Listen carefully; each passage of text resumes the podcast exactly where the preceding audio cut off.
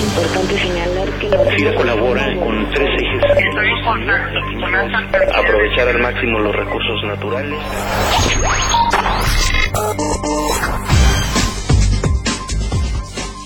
¿Qué tal? Es un gusto, como siempre, estar compartiendo con ustedes en nuestro podcast institucional la información y aspectos más relevantes en FIRA.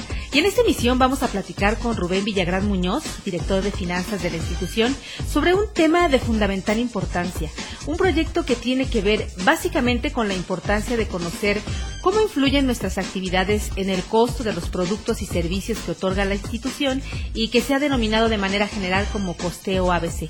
Rubén, bienvenido a FIRA Informativo. Muchas gracias por la invitación.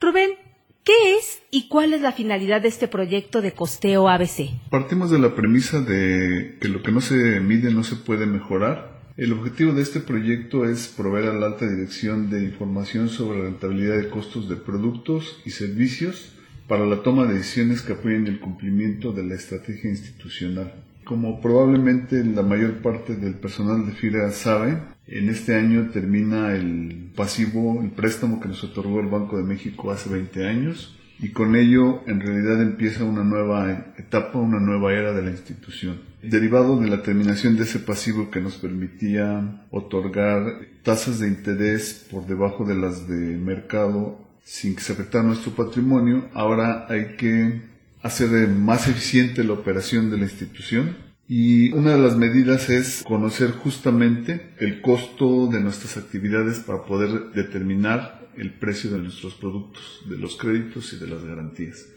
Otro objetivo importante de este proyecto es conocer el costo de la labor social que la institución realiza al contribuir a la generación de proyectos de pequeños productores. Rubén, ¿y este proyecto aplica para todos en la institución o requiere la participación de todos o cómo, cómo se está recopilando la información obtenida de todas las áreas?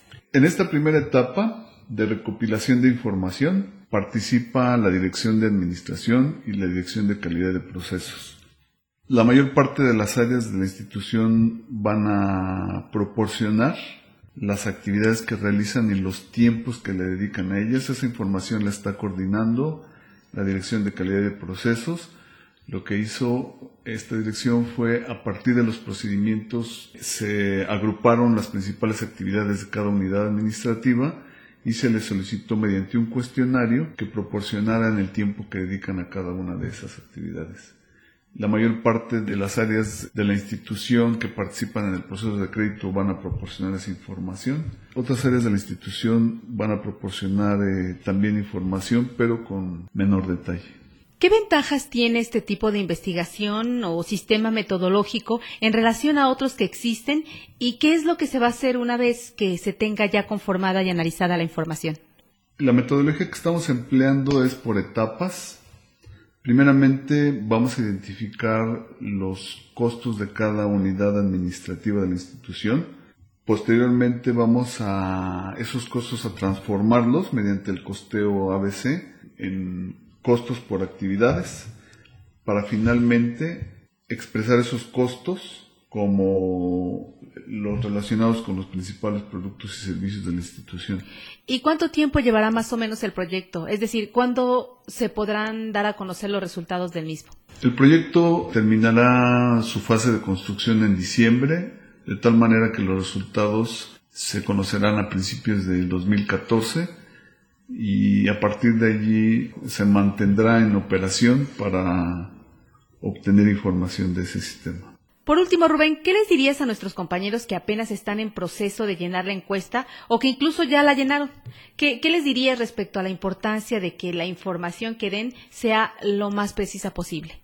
En primer lugar, les agradecería su colaboración y su apoyo al proyecto. Y en segundo lugar, pues les comentaría que sí es una información muy importante porque permitirá determinar los precios adecuados de los servicios y productos de FIRA esta información también eh, nos ayuda cuando solicitamos ante las autoridades recursos fiscales para apoyo al, al, fomento y desarrollo. Entonces, basado en el costo de las actividades, también podemos fundamentar las peticiones de recursos fiscales.